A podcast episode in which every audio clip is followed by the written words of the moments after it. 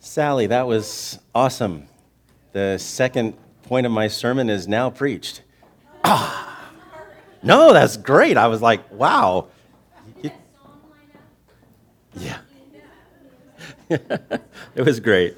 It was just great. That's okay. We'll get to it, and I'll just kind of gloss over that part. I had too many words in my sermon today anyway. I uh, just came to Cherokee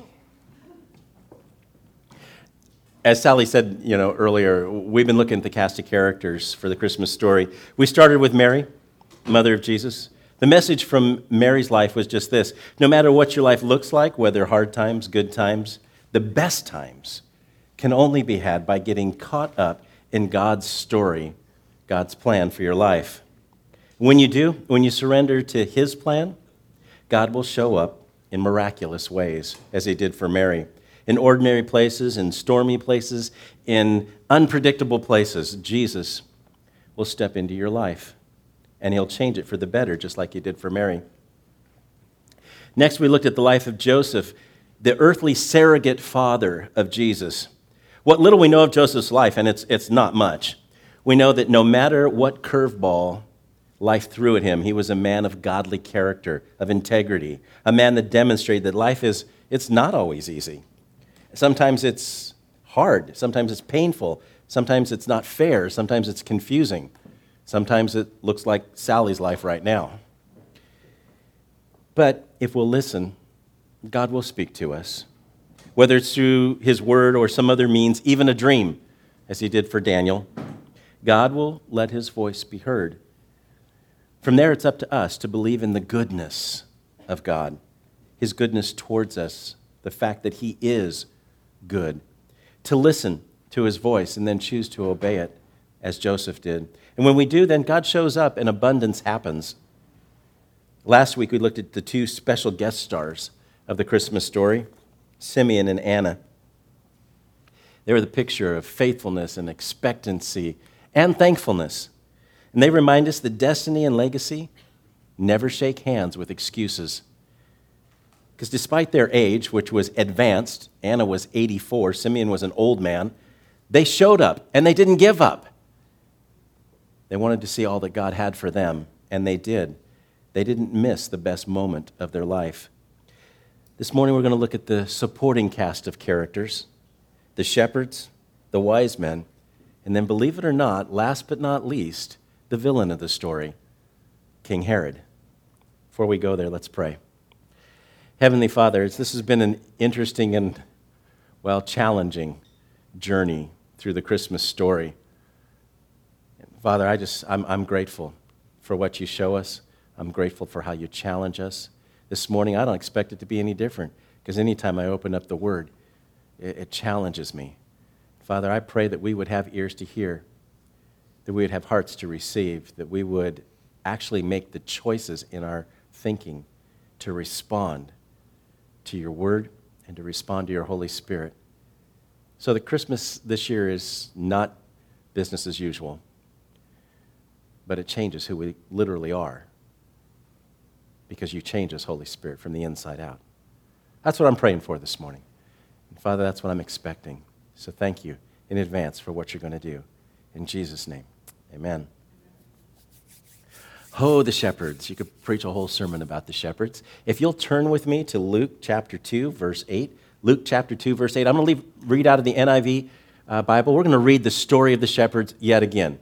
We read it every Christmas, it falls into the story of Christmas very well. It says this very simply And there were shepherds living out in the fields nearby. What a great place to live, out in the fields, right? It's winter. It's out in the fields. You might think because they lived, you know, in the Mid East there, uh, that it would have been warm all the time. Did you know that it snowed in Jerusalem just last week? Yeah, couldn't have been the best life in the world to be living outdoors, keeping watch over stinky, smelly sheep. But that's what it says.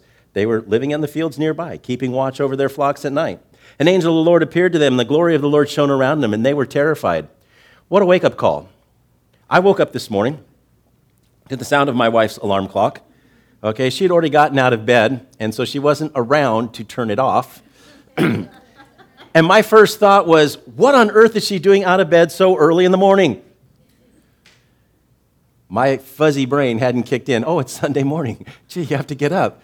And that's what I get for going to bed after doing my sermon, and it was a little late. Think about this. They're awoken in the middle of the night, terrified by a bunch of angels showing up. Now, I don't know what you think about angels, but they can be big and scary. And, well, just to give you the idea, they always, always in Scripture come with a don't be afraid. Okay? So they got to look scary, folks. You know, first appearance, you, they got to take people back because it's always followed by don't be afraid. Okay? Just because I showed up. But the angel said to them, Here it is. Don't be afraid. I bring you good news, a great joy that will be for all people. Today, in the town of David, a Savior has been born to you. He is Christ the Lord. And this will be a sign to you. You will find a baby wrapped in cloths and lying in a manger. Pretty strange news. If that wasn't so bad, suddenly there's a whole company of angels, a host of heavenly angels. Now, we don't know exactly how many that is. Okay, it could have been 100, it could have been 1,000, it could have been one of the many myriads of angels, which means it could have been 10,000. We don't really know. It's just a little scary to think about. They appear, praising God and saying, Glory to God in the highest, and on earth peace to men on whom his favor rests. And when the angels had left them and gone into heaven, the shepherds said to one another, Let's go to Bethlehem and see this thing that has happened, which the Lord has told us about. So they hurried off, and they found Mary and Joseph and the baby who was lying in a manger. And when they had seen him, they spread the word concerning what they had been told about this child. And all who heard it were amazed at what the shepherds said to them. But Mary treasured up all these things and pondered them in her heart. The shepherds returned, glorifying and praising God for all the things that they had seen and heard, which were just as they had been told. Now, it sounds like a nice, sweet kind of story, you know, God comes to the lowly shepherds and tells them what's going on, and they get to witness the birth, well, or at least after he's born, of the King of Kings. Would you ever think about what it was like to be a shepherd in those days? They weren't exactly highly esteemed people. Uh, you know, there were senators in Rome, there were princes in Jerusalem, there were philosophers in Athens, Greece, but God didn't invite any of them. He just invited these shepherds. But the very nature of their work kept them out in the fields instead of in church on Saturday. They weren't very educated. They were kind of a shifty lot. They were always on the move. Whenever something turned up missing, shepherds usually got blamed for it. Their testimony, believe it or not, wasn't even admissible in a court of law because people didn't trust them to tell the truth. So it seems strange that the shepherds would be the first to hear the announcement. They were your average, ordinary, everyday working people, and they were yet invited to the birth of the King of Kings. I'm sure the biggest surprise for them was that God even noticed them at all. Maybe you've never done anything extraordinary in your life. Maybe you're just an average, ordinary kind of person. I fall into that category. Maybe sometimes you wonder if God even notices you at all. But He does, just like He noticed them. God notices everything. Nothing escapes his eye. No one is insignificant to God. Everybody is a somebody. Jesus once said, Two sparrows cost only a penny, but not even one of them can die without my Father's knowing it. God even knows how many hairs are on your head. So don't be afraid. You're worth much more than many sparrows.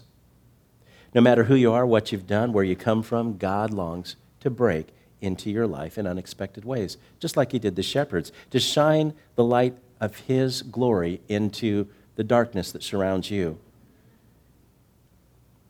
And he invites you, just as he invited the shepherds, to come and connect with Jesus, to embrace Jesus, to see Jesus. When you let him in, like the shepherds did, then you have a story to tell, like they did. I, I find it interesting that people didn't really trust them to tell the truth. And yet, people were amazed at the story. Why?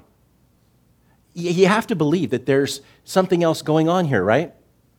They come and, and they're, they're kind of the shifty lot. They're kind of the, well, the people that, that are hard to trust. And they start telling you this amazing, miraculous, unbelievable story that the Messiah, the one that they've waited for 200 years at least to their reckoning to save them from Rome, okay, is born. Why would you believe these guys? Well, you wouldn't unless you could prove it, right? Unless you could go and see for yourself. You imagine how crowded that manger scene got after these guys went into town and told them what they'd seen? Because you know what? People wouldn't have believed. They would have said, nah, I got to see this for my own self. I imagine it was like, the scripture doesn't say anything about that, but would you believe them if they were known for, well, stretching the truth, if not telling lies? I wouldn't believe them. I'd want to go see it for myself. But they had a story to tell, and they were faithful to tell it. And you know what? So do you.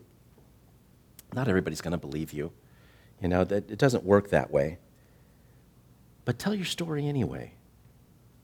You may not be able to quote scripture or write a sermon, but if God has broken into your life, then you have something to share. If you've come to Jesus and you've been changed by that experience, then you have a story to tell. You know, a whole lot of people that surround you on a day to day basis aren't going to give any credibility to the authority of the Bible in their life, but they will listen to your story. And they'll wonder would that work for me? Could that work for me? Would it be the same for me? Sharing your story can build a bridge for people to cross to meet Jesus. The message of the shepherd's story is just this even the outcast, even the underdogs, even the people that don't seem to matter to us, matter to God. They matter so much that Jesus was willing to exchange a throne in heaven for a crib in the hay. And God invites every single one of us to come to Jesus and then sends us out to share the story of our encounter, the story of God's love for us. The shepherds weren't preachers, they may not have even been literate. They probably didn't quote scripture or know theology at all, but they told their story anyway. And that's all God asks us to do is to be witnesses, to tell our story. Like I said, you won't always be successful. There's a story about Billy Graham. Even Billy Graham didn't win them all when he was visiting a, one of his cities for a crusade, he had written a letter to his wife, Ruth, and, and he was looking for a place to, to mail the letter. Outside the lobby of his hotel, he came across a young boy, and he asked the boy if he knew where there was a post office. The boy gave Billy Graham directions, and before leaving, Billy turned to the boy and said, Come on over to the arena tonight, and I'll show you how to get to heaven. The boy looked at him and replied, How can you know how to get to heaven? You don't even know the way to the post office. You don't win them all, okay? You, not even Billy Graham wins them all, okay? Tell your story anyway. Take a chance. Take a risk. Tell your story anyway. People need to hear how you've encountered Jesus. The Magi are a whole different story. And I'm, going to read the story anyway about the, uh, by the way, the Magi are the wise men. That's just an interchangeable uh, name for the wise men. They show up at the birth of Jesus as well, but they're in a different book of the Bible. You need to turn to Matthew, go back uh, to the first book of the New Testament. Okay? First book, ch- second chapter, Matthew chapter 2, starting in verse 1. This is the story of the wise men and how they intersect with Jesus, how they encounter Jesus. This is what it says. Again, I'm going to read out of the NIV. After Jesus was born in Bethlehem in Judea during the time of King Herod, Magi from the east came to Jerusalem and asked, Where is the one who has been born King of the Jews? We saw his star in the east and have come to worship him. When King Herod heard this, he was disturbed, and all Jerusalem with him. When he had called together all the people's chief priests and teachers of the law, he asked them where the Christ was to be born. In Bethlehem in Judea, they replied, For this is what the prophet has written. But you, Bethlehem, in the land of Judah, are by no means least among the rulers of Judah, for out of you will come a ruler who will be the shepherd of my people. Then Herod called the Magi secretly and found out from them the exact time the star had appeared.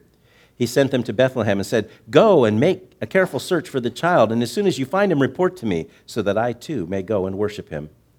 After they had heard the king, they went on their way, and the star they had seen in the east went ahead of them until it stopped over the place where the child was. When they saw the star, they were overjoyed. On coming to the house, they saw the child with his mother Mary, and they bowed down and worshipped him. Then they opened their treasures and presented him with gifts of gold, incense, and myrrh. And having been warned in a dream not to go back to Herod, they returned to their country by another route.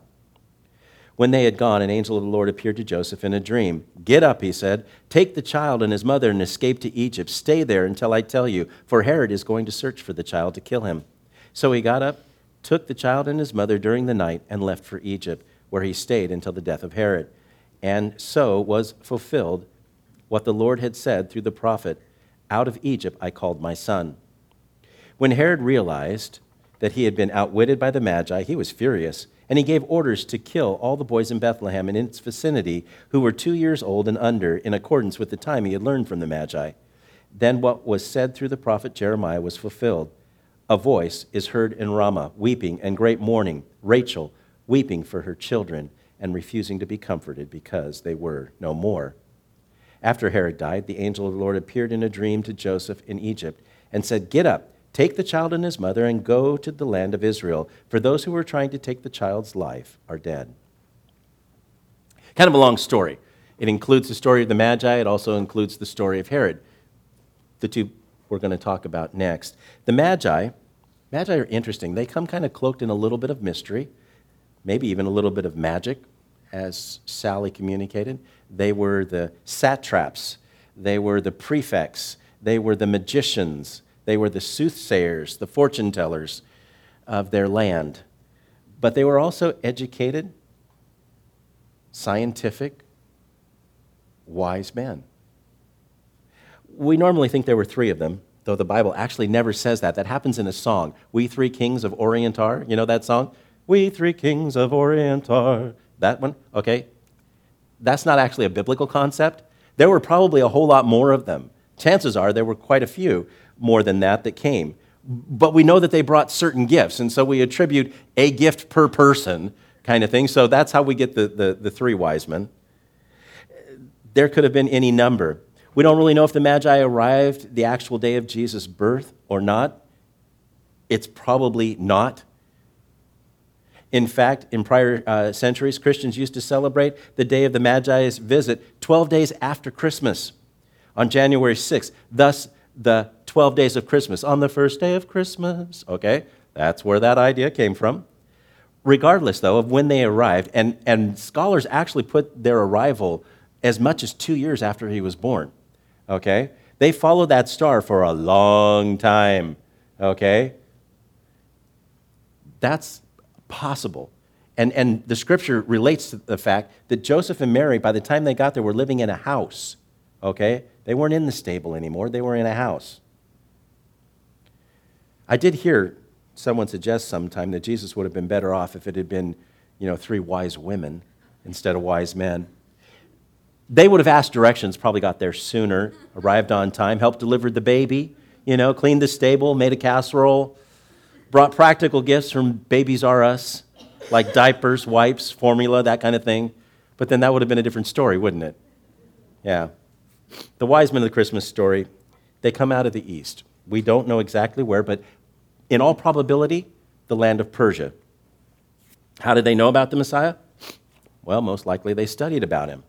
Again, what Sally said before there was a man by the name of Daniel who, about 586 years before the birth of Christ, approximately 586, just so you know, okay, was taken into captivity. Three years later, after his captivity, three years later, he becomes the head satrap, the head wise man of Babylon by doing the king a favor and not just interpreting his dream, but telling the king what his dream was. See, that was the problem that the other guys had. The king was saying, You tell me my dream, and then I'll know if your interpretation is true. But first, you got to tell me what I dreamt. And then, when you tell me what it means, I'll, I'll believe you. Kind of thing. Well, no one could do that except for God. And so Daniel, through God, was able to tell the, the, the king, This was your dream. And here's the interpretation. Because of that, he gets promoted. He's now the head, just under the king of all of Babylon. I think there's a great lesson in this. Daniel becomes the lead person for these men who come out of the east. He shared what God gave him the gifts that God had gave him. He was used of God. He showed up, okay, much like Simeon and Anna. He showed up when God called. And because of him, the wise men of Babylon get introduced to the God of the universe and they begin to study. And as far as we know, for nearly 600 years, they've been looking for the birth of this king. It's why they didn't miss it. When the religious elite of Israel had no clue, these men did. And it was because of the life of Daniel. When they saw the star, they knew what it meant, and they began their journey. They began to pursue the King of Kings. I think that may be the greatest lesson we learn from the wise men. So let me ask you what are you pursuing in your life?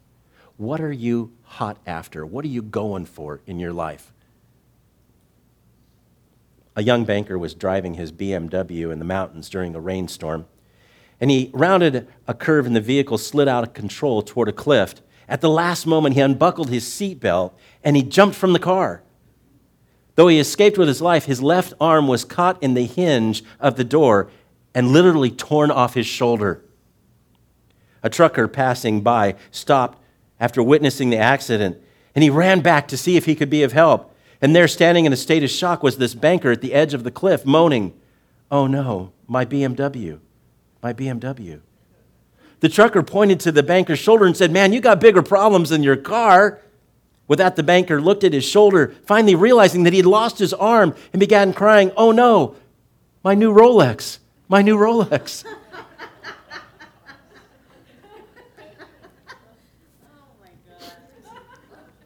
What are you in pursuit of? What matters to you? We don't know how far the wise men traveled, maybe as much as 800 miles. We don't know how long it took them, maybe as long as two years. That would make sense when you think about it, because Herod then killed all of the children in Bethlehem that were two years and younger. What we do know is that they came. They pursued Jesus. They left their homes, perhaps families, just to see Jesus. They came all that way simply to worship at his feet. This was the real purpose behind their pursuit to worship. Remember, when they came into Jerusalem, they asked, Where is the newborn king of the Jews. We saw his star as it rose, and we have come to worship him. That was their point. That was their pursuit. That was why they came. And when they had finally found Jesus, that's exactly what they did. The Bible says they entered the house, saw the child with his mother Mary, and they bowed down and worshiped him. So I ask again, what are you pursuing? I'm going to give you a little bunny trail here. I've been told by far too many people that they would come to church here if we would just change our service time from 9.30 to 10 o'clock or later. It's true. My wife will, will back that up. 9.30 was just too early in the morning. It's too hard. Someday, when somebody says that to me again, I'll probably tell them how I really feel about that request. That I wouldn't change the time for fear that they'd actually show up. You see, I really don't want that kind of mindset to infect our body. I want us to be people in pursuit of Jesus, no matter where it takes us, no matter how far it takes us, no matter when it takes us. I want us to be a people that aren't satisfied with mediocrity, that aren't satisfied with just getting by, that aren't satisfied with just a cursory relationship with Jesus or one another. I want us to be a people in pursuit of Jesus. I don't want us to be a people that are just after the benefits of his hands, but people who are after the opportunity to engage him, people who are after who he really is, to worship him. You know, that's really what Christmas is about. I think these wise men kind of remind us the core of Christmas is worship. They came to worship Jesus, and that's what we need to do as well. Worship is an expression of the heart, it's a response to who God is, to what He says, and who He is for us. It's a mixture of joy, it's a mixture of reverence, of wonder. It's being aware of God's greatness, His goodness, His grace, His love.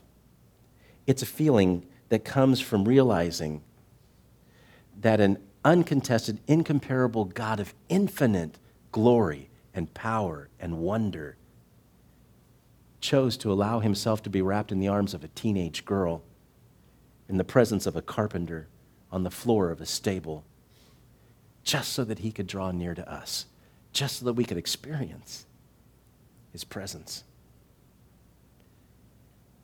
I think these wise men understood the true meaning of Christmas, maybe better than anybody else in the whole cast of characters. Their pursuit reminds us that God longs for us to look for him and that he'll even light the way. Obviously, not everybody's interested in the light. Some choose the shadows, some even choose the dark. There's a reason bad guys wear black in the movies. You ever notice that? You know, especially in the old melodramas.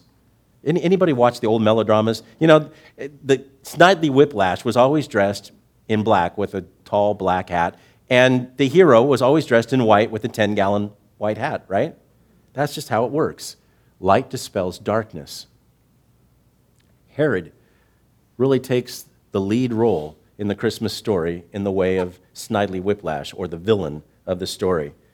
It's easy to hate the villain of the story, isn't it? To see his faults, to condemn his actions. I don't know if you've ever gone to a live melodrama production. Anybody ever gone to a live melodrama production? If you haven't, you got to do it sometime just for the experience of doing it. It is a riot, okay? Typically, there's always this bad guy, this villain of the story in the show, and every time he comes on stage, the crowd is prompted to boo and hiss at him. Because the crowd, it's, that's what melodrama is about. You know, it's about getting the, the crowd involved in the story. Herod's character is like that in the story. The wise men come knocking on his palace door, and he pretends to be interested in their quest when he's really only thinking about his own interests. It takes an angel warning the wise men to return home via a different way in order to keep the baby Jesus safe from Herod. Mind you, Herod is no melodrama villain, though. He's the real deal. Matthew chapter 2 verse 16 says when Herod realized that he had been outwitted by the magi he was furious and he gave orders to kill all the boys in Bethlehem and its vicinity who were 2 years old and under in accordance with the time he had learned from the magi. That's right. Herod had all the male children 2 years and younger slaughtered in Bethlehem. Why? What would possess a man to kill a town full of babies one thing fear. Fear. Fear of losing his position, losing his title, losing his wealth, losing his power, losing his legacy. That makes him look even worse, doesn't it? When you think about it. Makes him look even worse. He's greedy, he's insecure, he's power hungry, and he is a powerless person. I mean, when it comes right down to it, he may wield the sword, but he is a powerless person. In fact, Herod is so powerless that prior to his death, he called together a whole bunch of his nobles and important men in order to have them executed. That was his orders. They were to be executed upon his death just so that people would properly mourn his passing. If we kill enough people, everybody will be sad when I go away because they'll be mourning. Talk about insecure. This guy took the cake on that one. So, what do we have to learn from a man like that? Far more than I probably have time to cover this morning. So, we were driving here this morning. I told my wife, you know what? I could probably preach a sermon on the shepherds and on the magi. People do it all the time, every Christmas. I just didn't realize before I, I jumped into this thing with Herod, I could preach a whole sermon on this guy. There's a whole lot here we can learn from this guy. We all struggle with fear, don't we? Herod was struggling with fear the fear of change, that his life would somehow be different. This is a man who was well known in history, documented by secular historian Josephus, that he made a common practice of killing all of his relatives so that nobody would challenge him for the throne. That's how insecure he was. If you were born a relative of this man, it wasn't wise to know that information unless you were going to leave the country because he would have you killed. He feared what might happen, he feared change. You know, we get comfortable with life and we'll do just about anything to hold on to what we have. We've learned by life, for whatever reason, or at least we've assumed, that change is not good for us. It's uncomfortable. It requires new thinking. It requires new doing. It requires new being. All things that tend to push us out of our comfort zone. And we like our comfort zones, don't we? Herod was comfortable with his comfort zone. But we're no less different than he is. How different would the Christmas story have been if Herod would have been a powerful enough person to set aside his fears and embrace his Messiah? See, we, we, we kind of get the idea that you know, he was somehow separated. No, Herod was a Jew. How different the story would have been if he was powerful enough to set aside his fears and embrace Jesus as his Messiah. The angel wouldn't have had to warn the wise men to go home a different way. He wouldn't have had to send Joseph and Mary packing off to, G- to Egypt with Jesus just to avoid Herod's massacre of the Bethlehem's babies. That would have never happened. Jesus might have had the advantage of having government endorsement for his ministry, or at least recognition of his messiahship. But that's not how the story goes because Herod made decisions based on his fears. And now suddenly we're not quite so different from Herod, are we?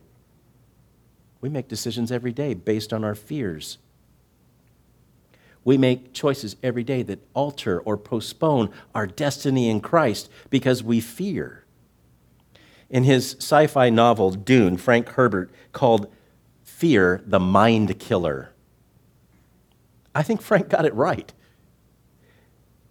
Fear is powerful.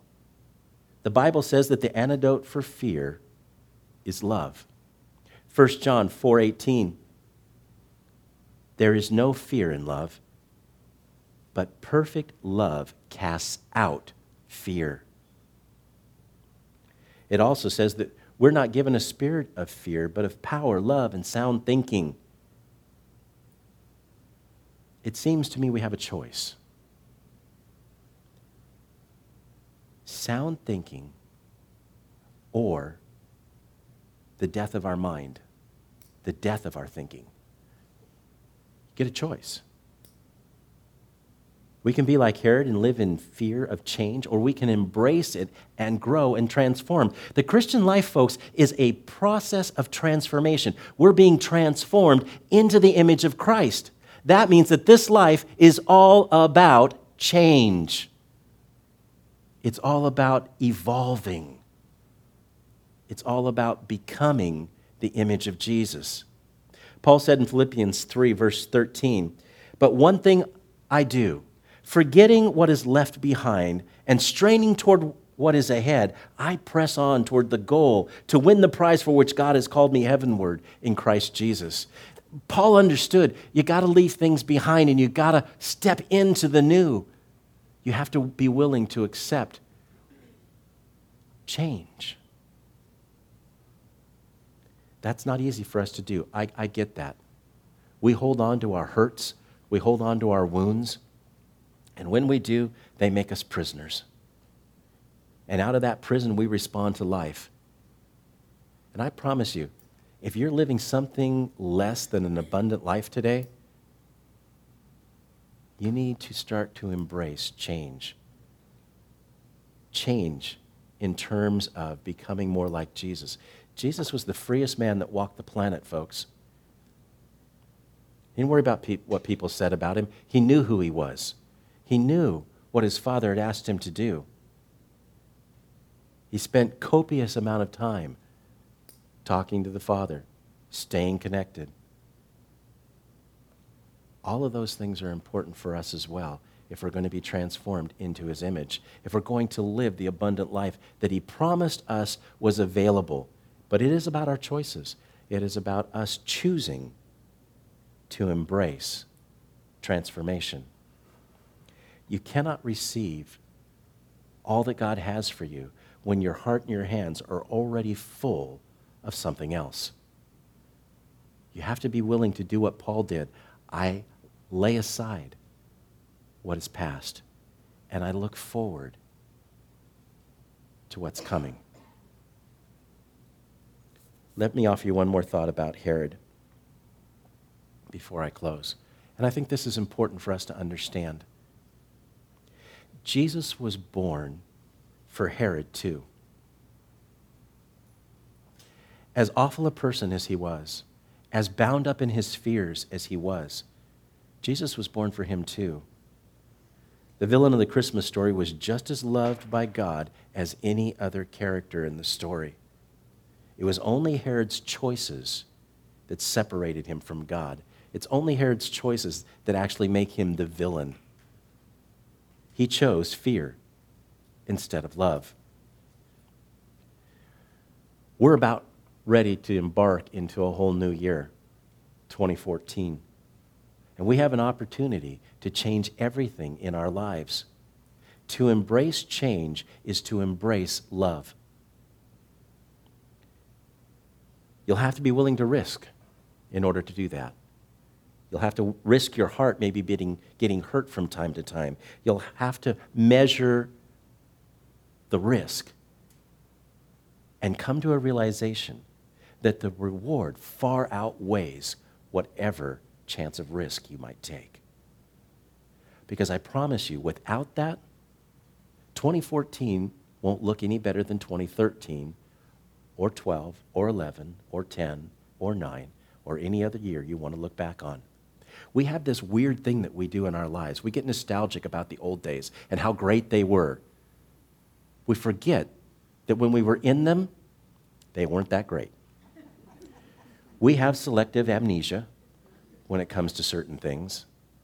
We like to think that, you know, things were simpler, better, somehow more pure back then.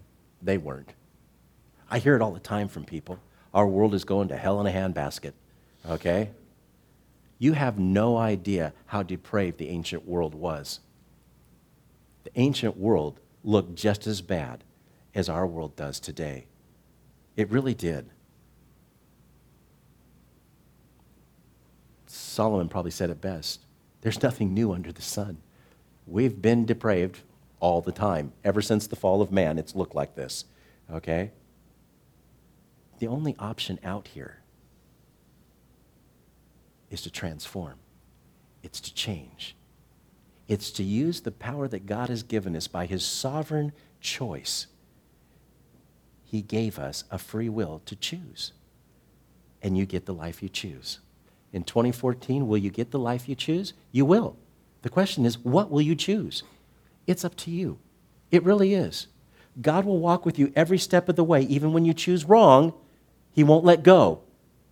But you won't enjoy the consequences of your choices. It's time to get serious about pursuing Jesus. It's time to get serious about your intimacy with Christ. It's time to set aside the old things and embrace a new way of thinking and a new way of living when we move into the new year. Because anything less, and you'll not experience the full abundance that God has for you you'll miss out on the joy. You'll miss out on the peace. You'll miss out on the rest. You'll miss out on the intimacy you could have if you don't make the choice to pursue Jesus. Let's pray. Heavenly Father, I just want to thank you. I, I love this supporting cast of characters because they challenge me so much. The shepherds challenge me to think of my life differently because I am just an ordinary guy. But I also know that I've been called to engage the King of Kings, to witness him, and to be a witness for him. The Magi challenge me with my level of commitment, what I'm willing to do just to see Jesus. And Herod challenges me. He really does. To make different choices in the new year. Father, I pray for us as a people